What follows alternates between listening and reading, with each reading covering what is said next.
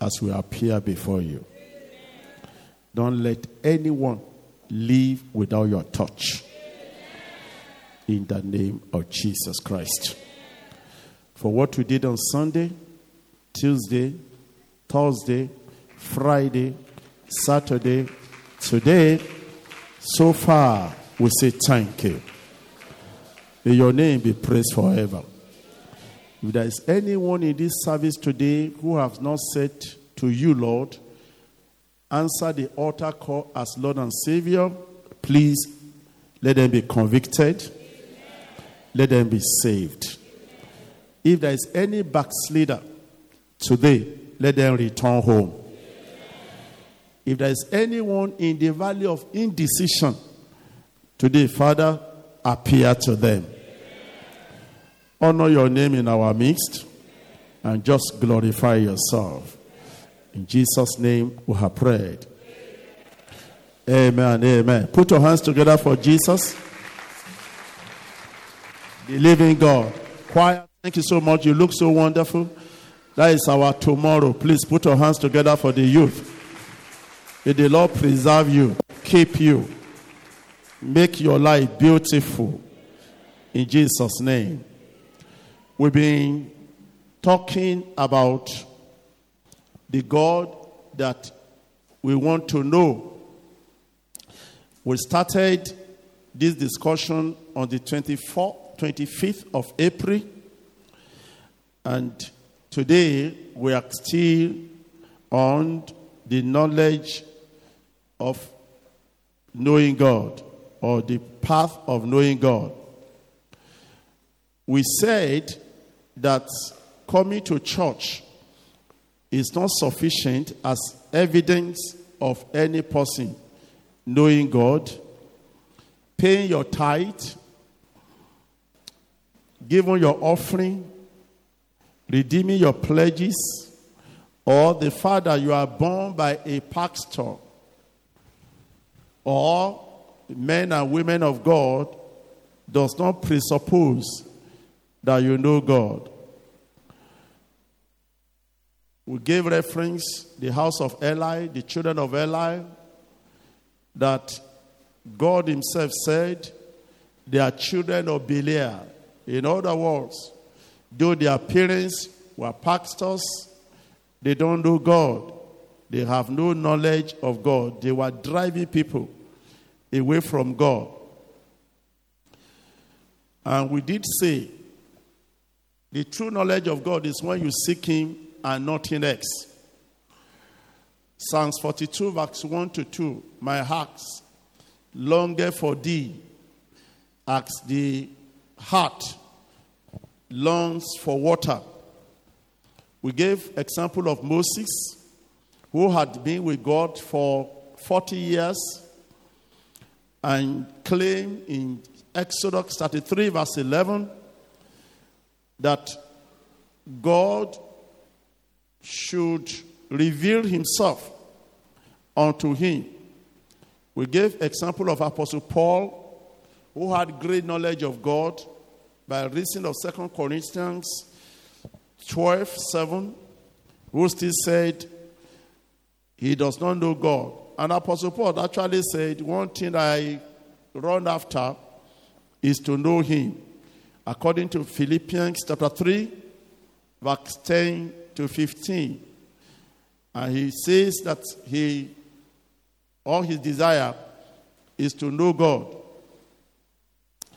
And we did say in Ecclesiastes chapter 12, verse 13 to 14, that the whole essence of man is to know him. That was more or less our fourth discussion on the last day. Jeremiah 9:23, we did say that the whole essence, anybody claiming to be anything, is to claim he has knowledge of God. And we look at Moses, how close Moses walked with God, and yet Moses said he did not know him. And we prove that is because, according to 2 Corinthians chapter 3, verse 18, that God revealed himself from glory to glory, and that you can never tie him down to one spot to say you know him. And then we move on to the other Sunday where we talked about the experience of Abraham uh, in Gibeon. That was our Thanksgiving Sunday. And knowing God through the knowledge of Jehovah. Who is Jehovah? We look at John chapter 21 and then verse 14 to 17, where Peter was approached again by God to prove to him if you love me, you wouldn't be doing what you are doing. Loved me more than this. And three times, the third time, Peter broke down that God could be asking him if actually he loved him. Then we look at the example of Cain and Abel, how Cain killed his brother Abel because Abel has a disposition of better love for God. And we went on to look at how Abraham was called by God to sacrifice his only begotten son. And we now say that in 2 Timothy chapter 2, verse 19, we can't deceive God. God knows those who are his. And then Philippians chapter 4, verse 19, we are, we are told that when you know God, you can boast, my God, but my God. It is now a, a question of personal knowledge. Then we look at David vis a vis Solomon, when God said to David that, David, you will not build a house for me because your hand has shed so much blood. And David insisted, All right, if I can't build a house for you, I know how to go around about it. I will provide everything for the building of the house. And then we went as far as saying that um, Solomon and David uh, performed excellent wonders in terms of the material things. Then we move to the other Sunday where we talk about the knowledge of God as the sovereign God, which was last Sunday. That God is sovereign and uh, He can kill, He can make alive, He can do anything. We talked about the power of God over life. We look at Psalm 39, verse 4 to 6, and wondering whether God should not actually tell us how long we should live on the surface of the earth.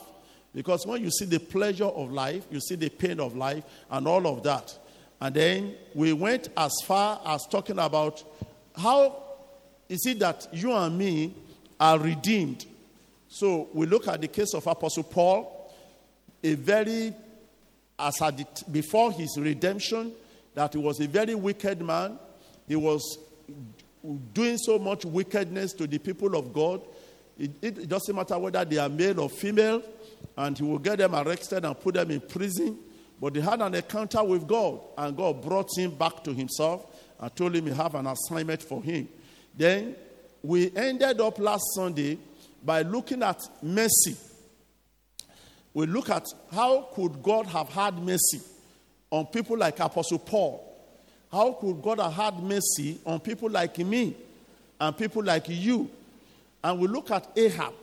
Ahab, a very wicked king, more wicked than all the kings that were before him. And not only was that not sufficient enough for Ahab, Ahab went and married a, a, a, witch, a, a witch in the person of Jezebel. Because anybody who will be killing and be looking for blood is a witch.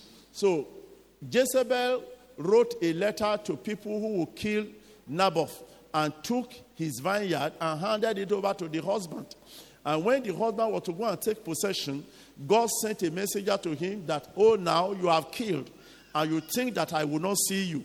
I see you, and God delivered a message of judgment unto him. And we went on to say that the moment that message of judgment was delivered, Ahab realized that the end has come. But Ahab did something that was very uncommon. Ahab went before God in humility, and God made a statement. He said, Look at the way Ahab humbled himself. Look at how he becomes so solemn, so humbled, so. Uh, uh, what, how do you put it now? What is the adjective?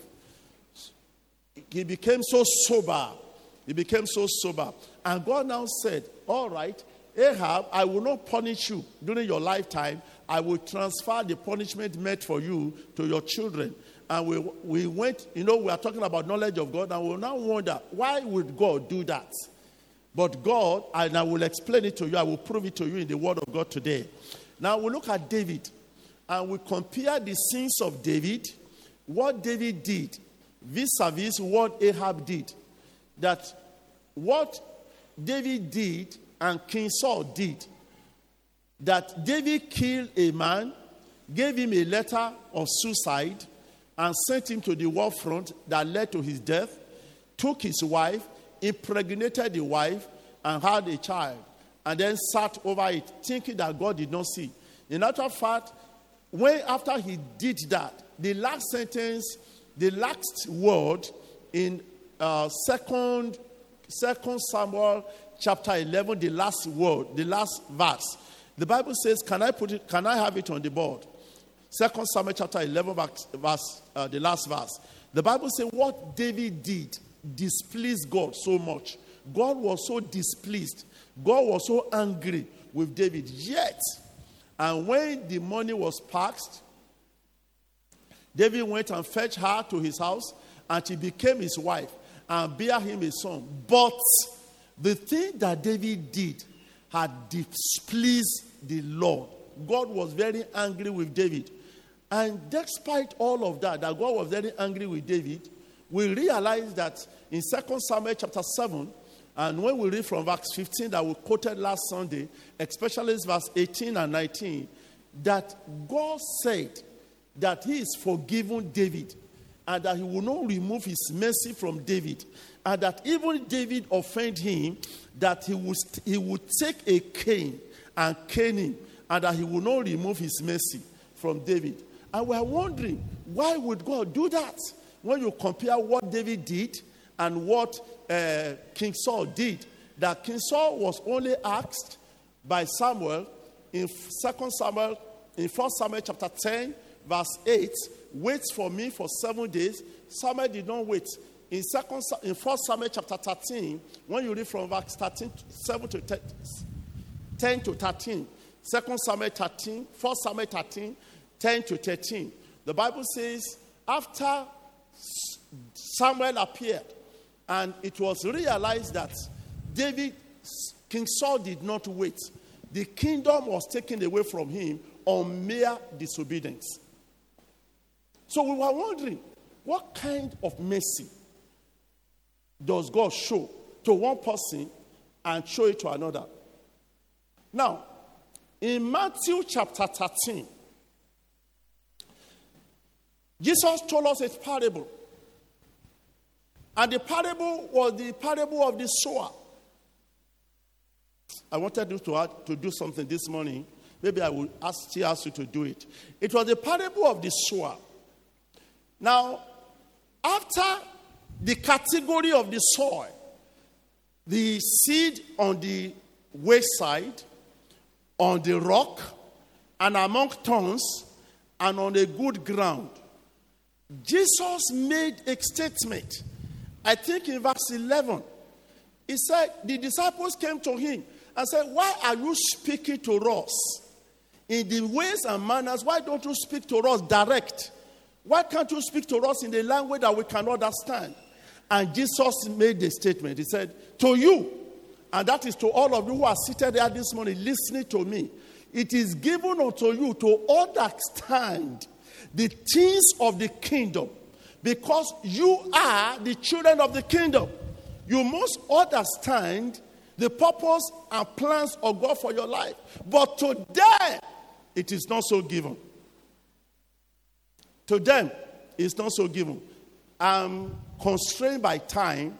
I will wait till next Sunday to do what I wanted us to ask us to do. I will wait till next Sunday. But I will use the little time that I have left if I can't, wherever I stop, I will stop. Now, can I have on the notice board? I want to go to the work of today. I'm still talking about mercy. And I have given you a summary why God will have mercy on my brother who is seated before me, who was caught for armed robbery. And I stole five naira. He was caught for armed robbery. He killed in the process of armed robbery. I didn't kill anybody, but I stole five naira. And instead of when judgment was to be passed by God, God had mercy on him and he didn't have mercy on me. Do you understand what I'm saying? He committed armed robbery. He stole. He killed. I only stole five naira. So we want to see why God will do that. Can I have Romans chapter 9? I want to give you a mystery. I want to decode some things to you. I want to reveal some things to you.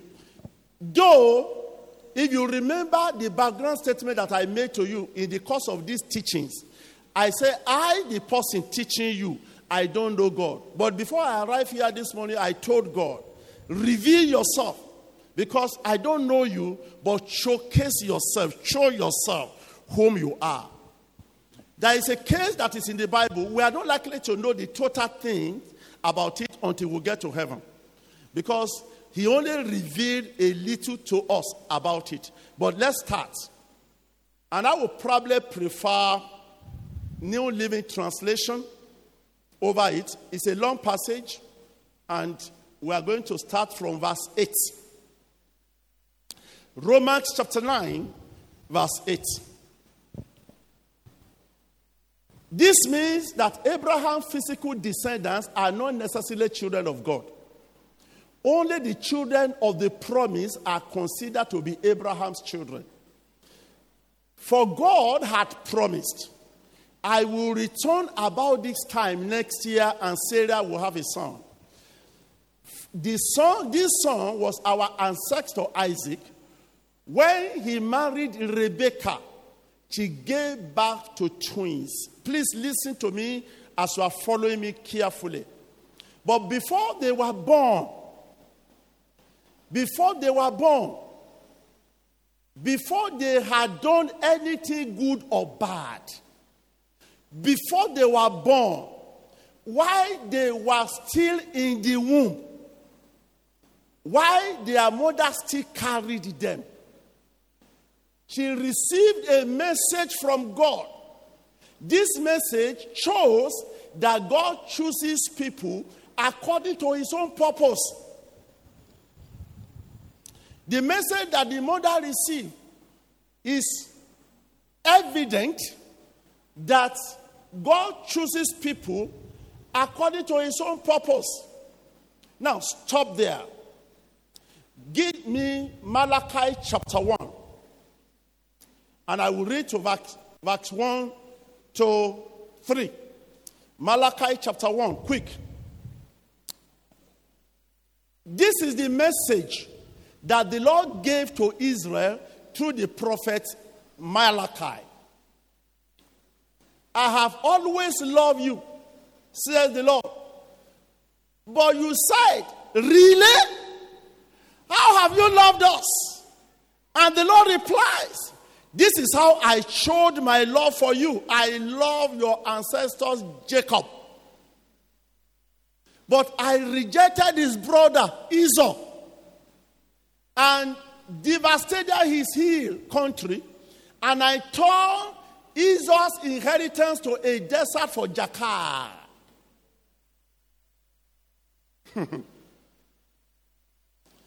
I rejected his brother Esau, and I devastated the inheritance of Esau, and I turned his inheritance to deserts for jackals. Now go back to Romans chapter 9 and where you stopped.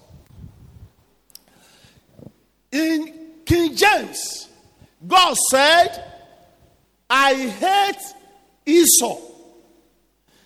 The word hate is a very strong word. When somebody tells you he hates you, you know the deep meaning of why could you say you hate me? What is it that I have done that you say you hate me? You hate me. Ah. So God said, while the babies were still in the womb, the Bible says they have not done anything wrong. They have not committed any offense. They have not done anything wrong. They were still in the womb. God said, I hate Esau. Even when he was still in the womb, unborn. And I will tell you why God says so. I, I am not likely to be able to, you and me, we are not likely to be able to know the stand of God until we get to heaven. Over this matter, over God, who are you? I don't know why God chose you out of your family. I don't know why. My late wife, I married her from a background family that was totally Muslims. And it will take God to convert anybody. She came out of that Muslim background as a very devoted Christian. It pleased the Almighty to bring her out. The rest of the family, up to the time I'm talking to you now, they have not seen light. There is no prayer we have not prayed for them to get salvation and light. But that is a story for another day. So, why these two people were still in the womb? The Bible said, God said, I don't like Esau, I hate him. God was the one that created him.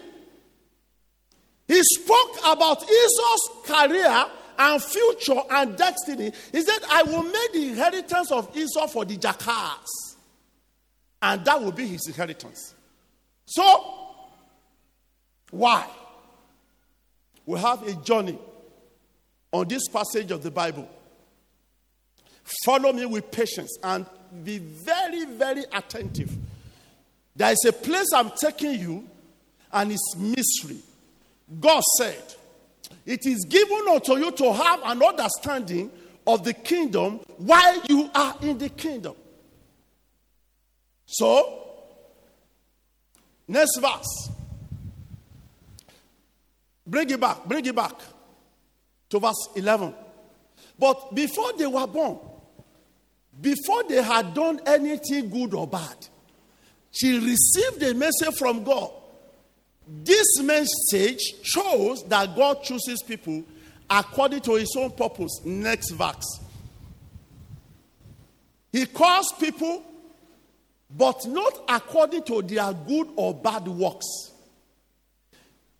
God calls people not on the basis of the good or the bad work that they have done. She was told, Your older son that you will give birth to will serve your younger son. In, in, in the context of our tradition, Kehinde and Taye, Kehinde is the, is the eldest, is the elder. While Taye is the younger brother. Is that not so? In the Yoruba tradition, they said Kehinde sent Taye to the world to go and take the world, how the world is like. Should I come? Should I not come? So that he was the one that sent him. That is just law. What do you call it now? Folklore theory. But it appears it aligns with this. So, your older brother will serve the younger brother. In the words of the scriptures, I love Jacob, I rejected Esau. Can I have that same passage in King James? As it is written, Jacob have I loved, but Esau have I hated. Why will God hate a man that he created. We have a journey, oh, and I will tell you. I will tell you who Esau is, the future of Esau, why God hated him. Verse 14. Verse 14. Let's quick. I'm going to verse 26. Are we saying, and now this is the question that God poses to you. Are we saying then that God is unfair or was unfair? Listen, the father of Esau pregnated the wife one night. The pregnancy that led to the conception, excuse me, the relationship that led to the conception of Esau and Jacob was one act of Isaac. Not twice, not another night. The woman just realized, I am pregnant. And the babies in my womb, they are twins. And God decided to choose one of those twins while they were still in the womb. And God said, I hate this other one, but I like this other one. Excuse me. The question I want to ask God is that why did God not leave the one he hated and leave him in heaven? When he already knew what was going to become on earth. But God gives me an answer. God gives me an answer. Can we go on? In verse 14, verse, for God said to Moses, I will have mercy to anyone I choose. I will have mercy to anyone I choose. And I will show compassion to anyone I choose. Hmm. Verse 16. So it is God who decides to show mercy. If he show mercy to me, that is sin. If does not show mercy to me, that is sin. So we can neither choose it nor work for it. So mercy does not come by work.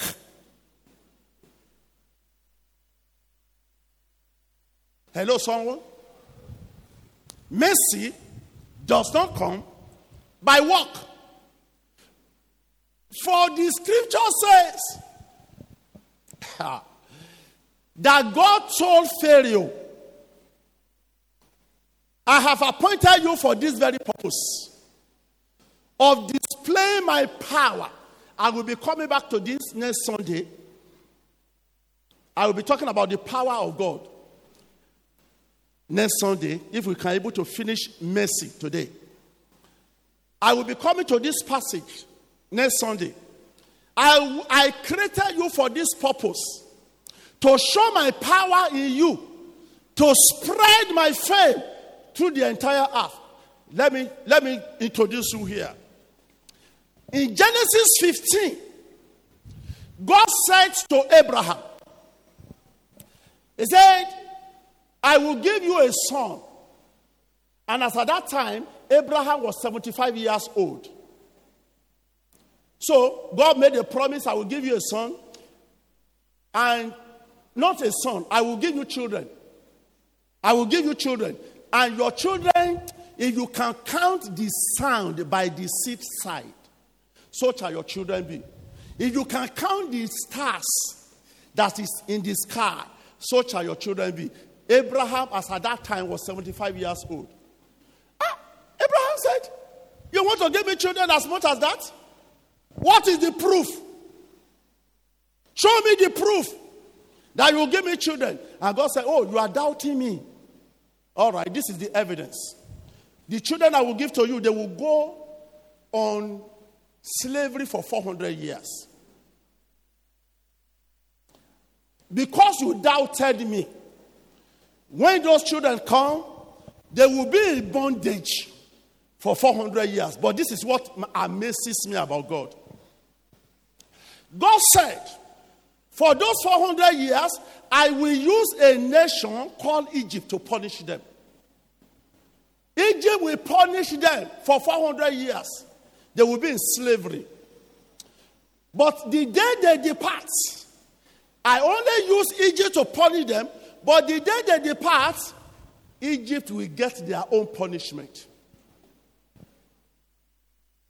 I'm using Egypt as a weapon to train them, to kill them.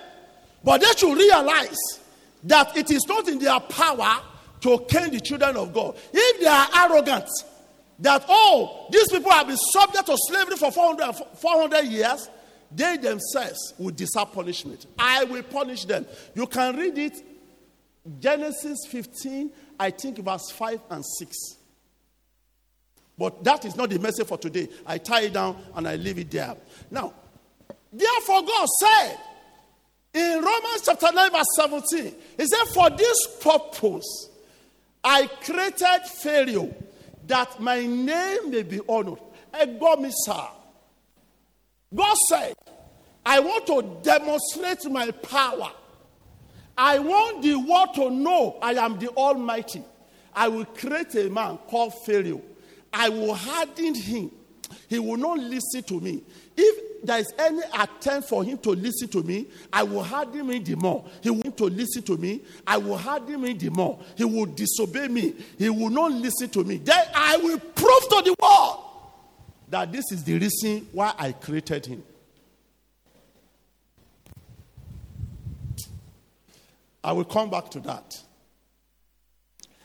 So, in verse 18, see, talking about this issue of mercy.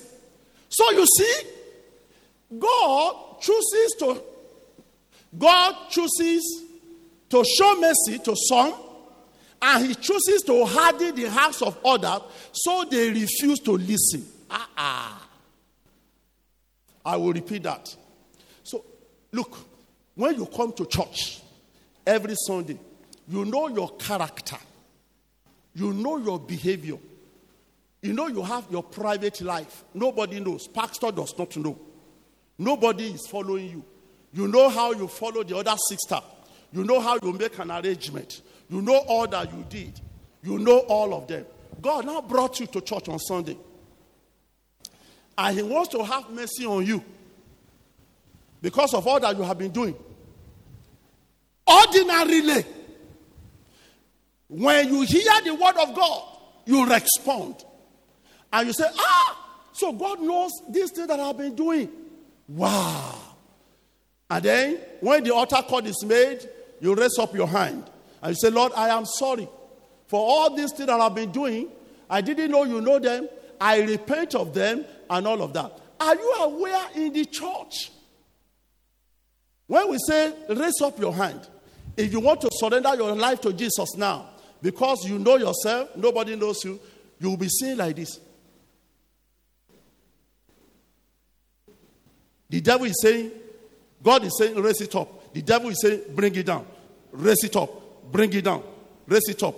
In some cases, last Sunday, some people gave their life. We called them out. They didn't come. They claim they gave their life. We called them out to pray for them, to help them.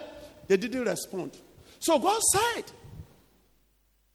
I choose to harden their hearts so that they will refuse to do what? To listen to me. Verse 19.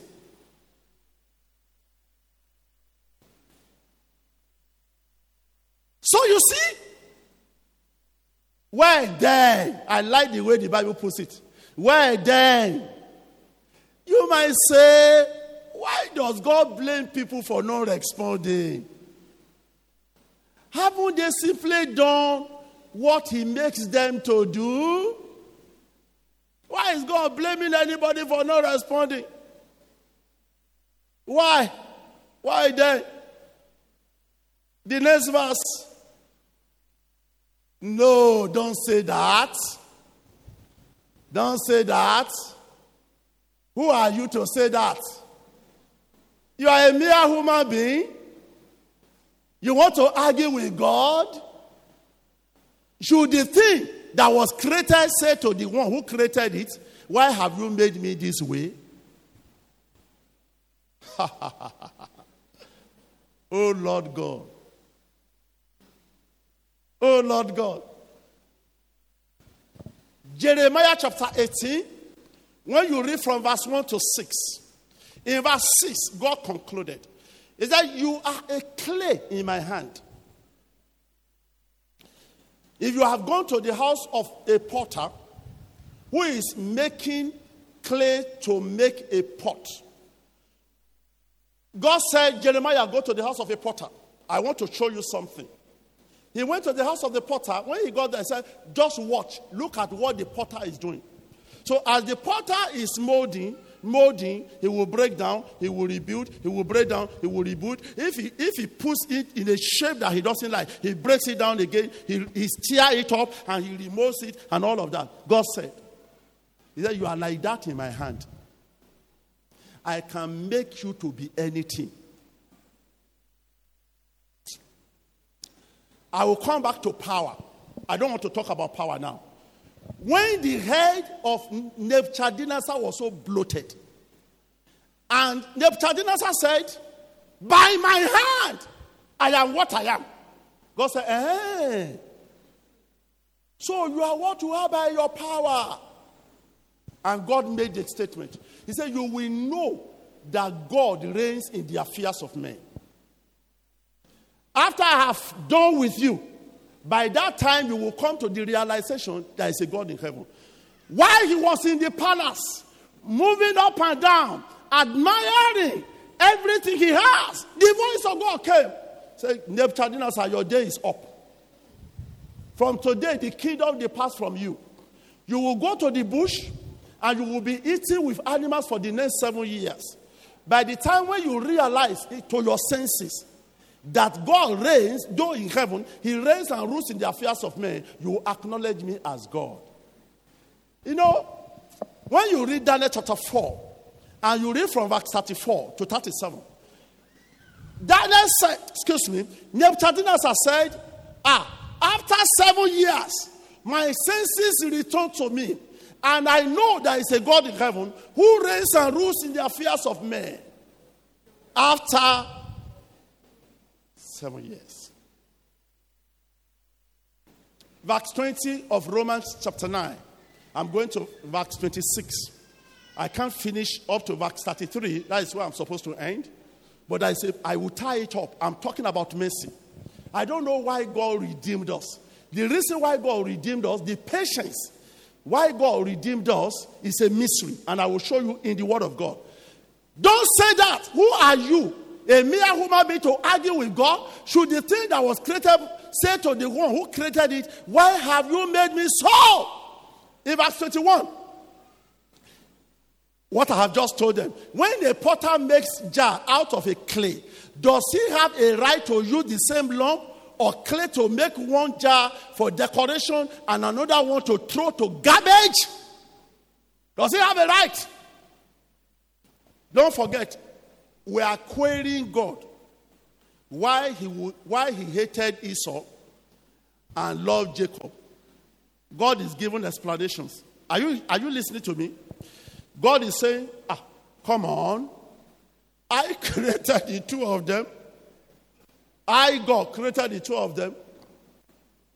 bó ṣe wí mi ni mo ṣe lè ṣe igbá mi mo lè fi nǹkan mi kólẹ̀ mo lè fi nǹkan mi máa jẹun ṣèbí mi ló méjèèjì sorry for those who do not understand the way I desire or I feel is the way I will treat my plates my very precious plates that are in my house some I can use to pack beans some I can use very precious to remain on my dining table. And God asks a question Can you query the owner of that place? You can't query it. And God said, Why should you query me? Whom I love, whom I hate.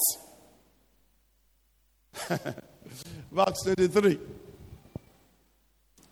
He does this to make the riches of his glory shine brighter on those to whom he chose mercy, who were prepared in advance for glory. He does this to show the riches of his glory,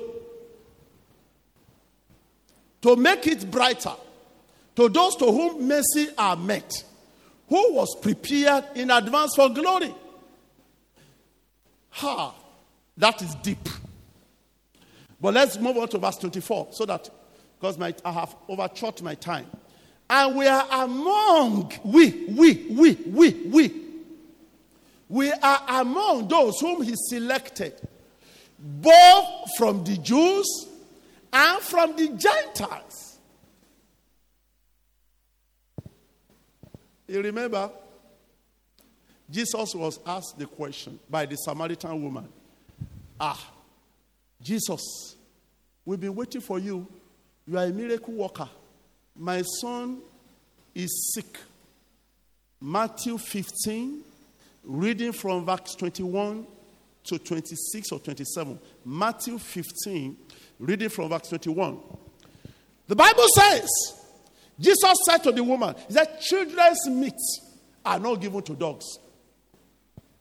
The gospel of Jesus that eventually came to us as our own inheritance, Jesus said, I am sent to the Jews and not to the Gentiles. This is the mystery I'm showing you. I am sent to the Jews, not to the Gentiles. How come inheritance of the Jews is brought to us, the Gentiles? And God said, the long suffering of him enduring the children of Israel. We will see it later in the later part of that um, Romans chapter 9. Brings the privilege of the gospel unto us. People like you and me ordinarily should not be in Christ. It's a mystery that God saved us. And I'm talking this morning about why should God show mercy to David and not show mercy to King Saul? You remember that is why we started this journey from. You also remember, and I'm just tying it up, giving you explanations. Because the story of David, the story of King Saul, when you put on imaginary scale, this is the way it treated. It looks like so much injustice. But with God, God said there is no injustice within, there is no unrighteousness within. If you read King James Version, the question that was asked is Are you saying that God is unjust? Are you saying that God is unrighteous? To say he hated someone, he said, No, he said, it is because of election. King James, not New Living Translation that I'm reading. King James says, No, it is because of election. What is election? that God predestinated, made up his mind. Ephesians chapter 1, when you read from verse 4 to 11, the Bible says, Before the foundations of the earth, the Lord had decided. In verse 11, the Bible said, God decided before the foundations of the earth to inherit us as a people to himself. Ephesians, you can show it. Furthermore, because we are united with Christ, we have received an inheritance from God, for He chose us in advance. In advance, as He made everything work out according to His plan. You can read it from verse 4 down to 11. You can see what is called predestination. You are not just in the kingdom at this time without the eternal purpose and plans of God over your life. I want you to go back to Romans because I want to tie it down to verse 26, and I will stop there today. Verse 24. Now, concerning us, we are the Gentiles. Please take note of this. Concerning us, the Gentiles, God in the prophecy of Hosea, those who were not my people, we were not originally the people of God. And it's a mystery. I will now call them my people. And I will love those whom I and I will love those whom I did not love before. In verse 26. And then at the place where they were told, You are not my people, there they will be called the children of the living God. I might come back over this. You know what? The long suffering. I was in Israel. I was in Israel over a year ago. I went from US. We were in a bar where we were having our lunch. And God just moved me to want to minister to a Jew, the supposed first child of God. God said, Jacob is my first child. The supposed first child of God. And we now said, we came on pilgrimage. We want to introduce Jesus to you. You said, Jesus? You said, Jesus is your own. What bothers me about Jesus? We don't, we don't know Jesus here. Ah. A Jew. The Bible says the long suffering, the patience of God, the endurance of God brought this gospel. Why he's waiting for them? Because we are not part of the original commonwealth of Israel, but by grace. When grace appeared unto us, it brought salvation unto us. So, when you are talking about why and how God should have mercy on David as opposed to King Saul, why should God have mercy on him? Because of election, not of works, not because you pay tithe. And this is why I'm saying to you that you cannot totally understand God. Romans, is it 11? 21. The Bible says God is deep. And his, his ways is so deep that you cannot find him out. The Bible says the ways of God is so deep. Any attempt to know God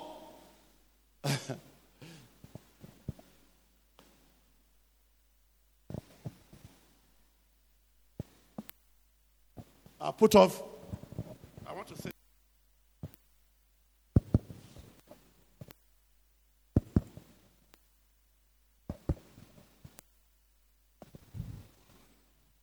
Daddy Joe just lost his son. Our father is the Lord. Just lost his son. I was there to greet him. But I didn't see him. I didn't see mommy. I spent three hours in their house. Those who are able to see daddy, at times when daddy will speak. Daddy said, as a boxer, a boxer, a professional boxer, because he used to be a boxer. Is that a boxer? Is that the jab? When the opponent is about to knock you down. He said the jab that will bring you down. Usually a boxer does not see it. If he sees it, he will have dodged it.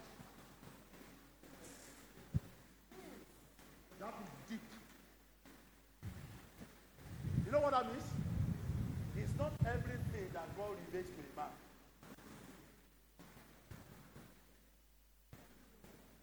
Even at that level of his.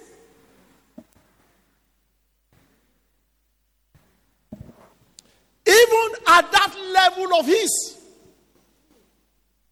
Elijah with Gehazi.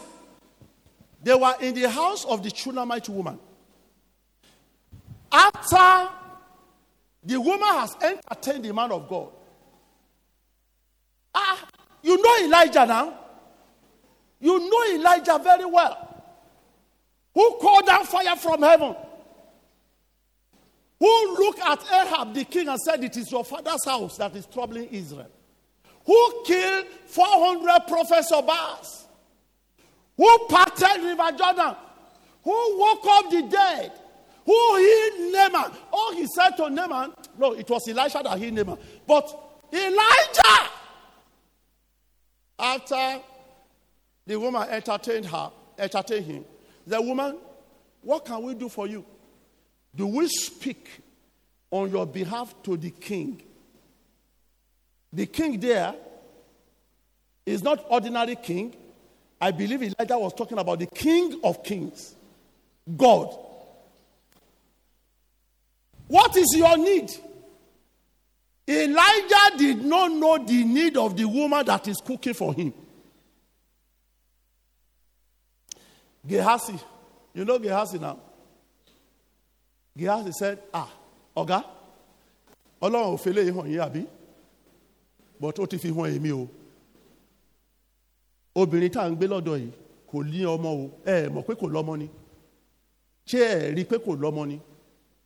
It was Gehazi of all people. Gehazi was the one that held or held the staff of Elisha to go and wake up the child that was dead. The staff of Elisha could not walk in the hands of Gehazi, yet God could speak through him.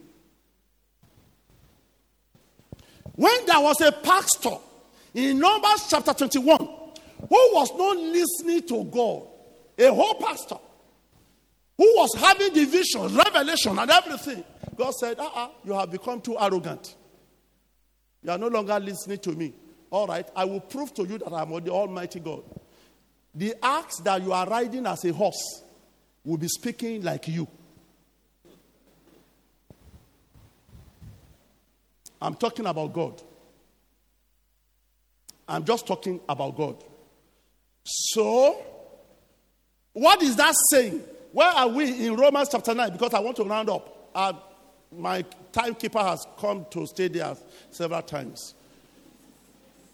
And then, at the place where they say, We are not his people, God said, I will call them my what? My children. Oh. The question I want to pose to you before you go home is this Is God unrighteous? What we have had this morning about two children of the same parents. Is God a wicked God? Is God an unrighteous God? Maybe when we come back next week, by the grace of God, by the grace of God, I will be able to tell you this purpose of election whom God chooses, whom God rejects. I mean, you all remember it started even from Genesis. In Genesis chapter 4, when you read from verse 1 to 7, two children of the same parents, after one another, Cain and Abel, God said, I reject Cain and I love Abel. Sir, I want to say something to somebody who is listening to me this morning. You are here. God loves you. Don't abuse the love. Don't get out of His will. Don't run out. Don't misbehave. Don't do, don't do anything that would make Him angry again. Humble yourself. Live righteous. Live holy. Live pure. Don't pursue unnecessary wealth that is ungodly. Don't do anything that is condemnable. Don't do anything without the fear of God. Honor your wife. Bless your children. Do according to the will of God, the word of God. God loves you. If you go out of that will,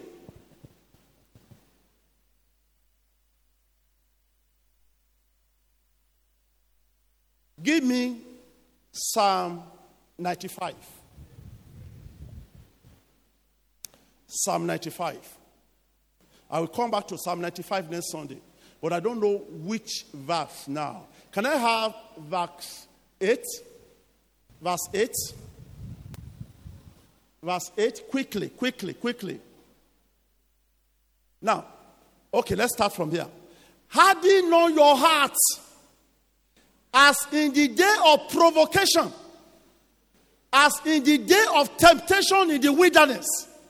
Now, go to the next verse. When your fathers tempted me and proved me and saw my work. Next verse. 40 years long was I angry with the generation. In my Bible, I underline the word 40 years. Now, when you go to New Living Translation, the Bible says, God said, These people provoked me for 40 years every day. Sorry, I'm speaking Yoruba, and once in a while, when I'm moved. Can you imagine being for 40 years? 40 years, not 40 days. 40 years. So you are here. God has been tolerating your life. God has been accommodating you. And you think that God does not know the forbearance of God, the long suffering of God. And you think God does not know. You are like that generation. You had in your heart. And God said, No, don't do that. And you know what He said? They are the people who. Now, for 40 years, I was angry with them. And I said, Look at what God says, what He said. Go, okay, let me read this, and then you go back to New Living, you go back to King James. This is where I will end this message. For 40 years, I was angry with them. And I said, There are people whose heart turned away from me. Their case is finished. They refuse to do what I tell them. And what followed? What followed? Verse 11. Unto whom I swear, God said, Then I swore by myself.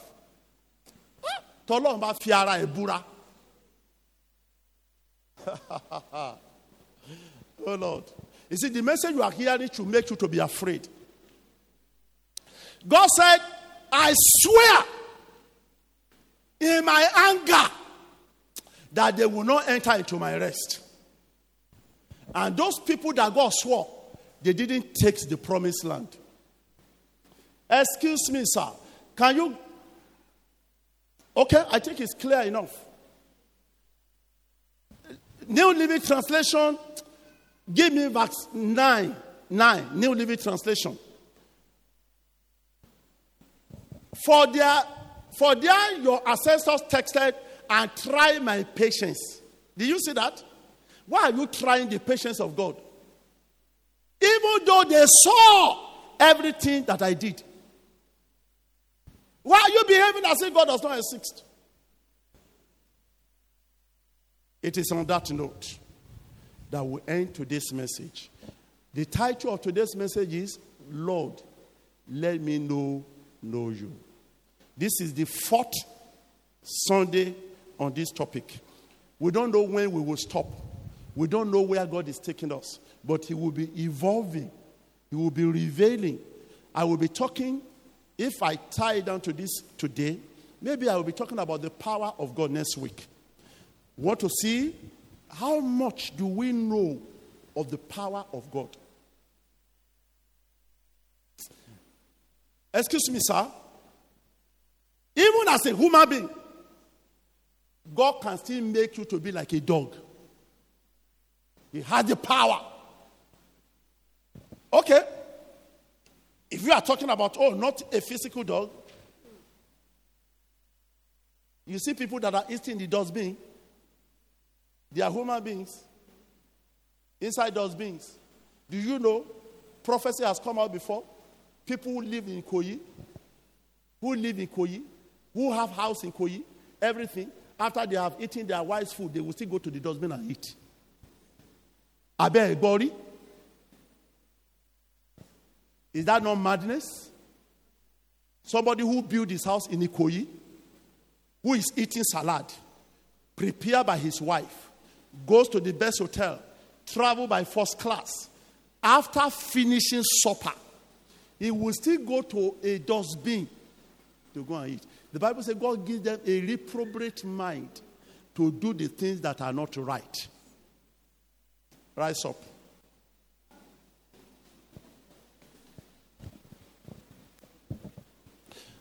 As I told you before, I want you to lift up your voice unto God. Say, Father, I thank you because I've heard your word.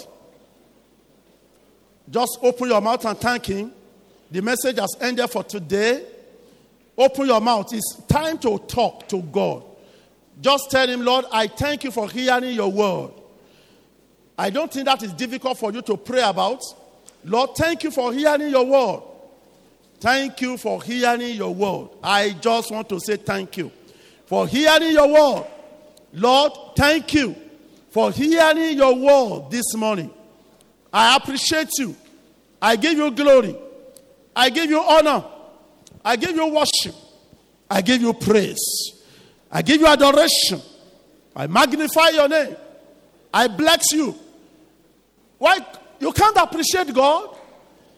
God has been speaking to you. Don't you, look, you don't like what God has said? Appreciate Him. He loves you. That is why He has sent His message. That is why you are hearing Him. Appreciate Him. Appreciate Him. Appreciate Him. Appreciate Him. Appreciate Him. Appreciate Him. Once again, the last prayer. I told you there's only one prayer we'll be praying for now. God, let me know you. Reveal yourself to me. Open your mouth and pray. Father, in a way that I can know you, on me, Lord, let me know you. Just show me a little of yourself. Help me to know you. Open my eyes. Open my eyes to know you. Lord, I want to know you. I just want to know you.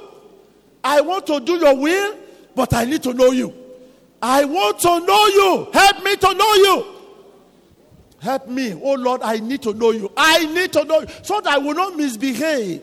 I will not go against your will. I will not incur your wrath. I will not incur your anger. Olúwa ìfarayín hàn mí. Help me to know you.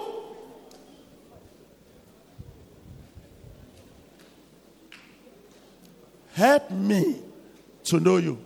Let Deborah Akonde know you. Let my children know you. Let my wife know you. Let the members of my church know you. Let them know you. Let them know you.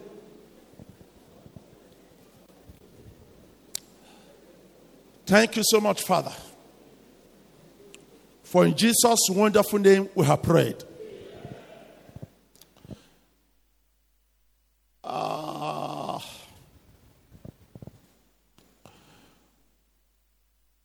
please let's bow down our heads.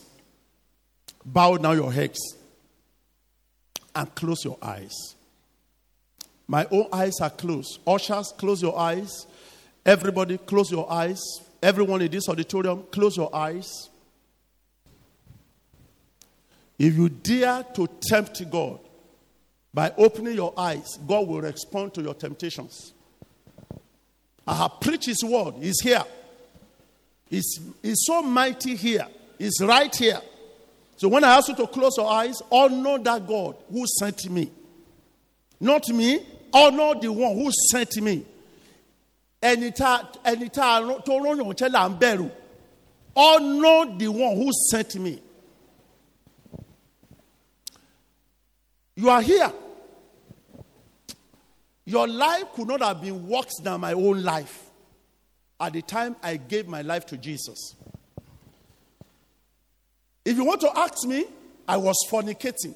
I was proud of it because I didn't know it was wrong.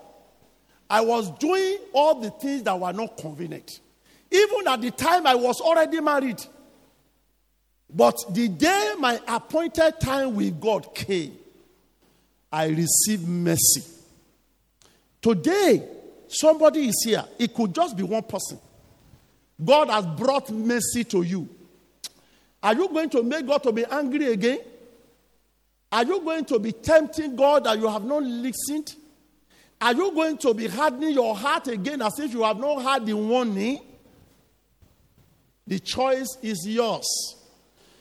And I will not be responsible for your blood. Your blood will no longer be under my neck when we get to heaven. God will show you the message of today that I sent somebody to you, but you refuse to obey. So if you are here, all you just want to say to God is that, Lord, have mercy on me. I need mercy.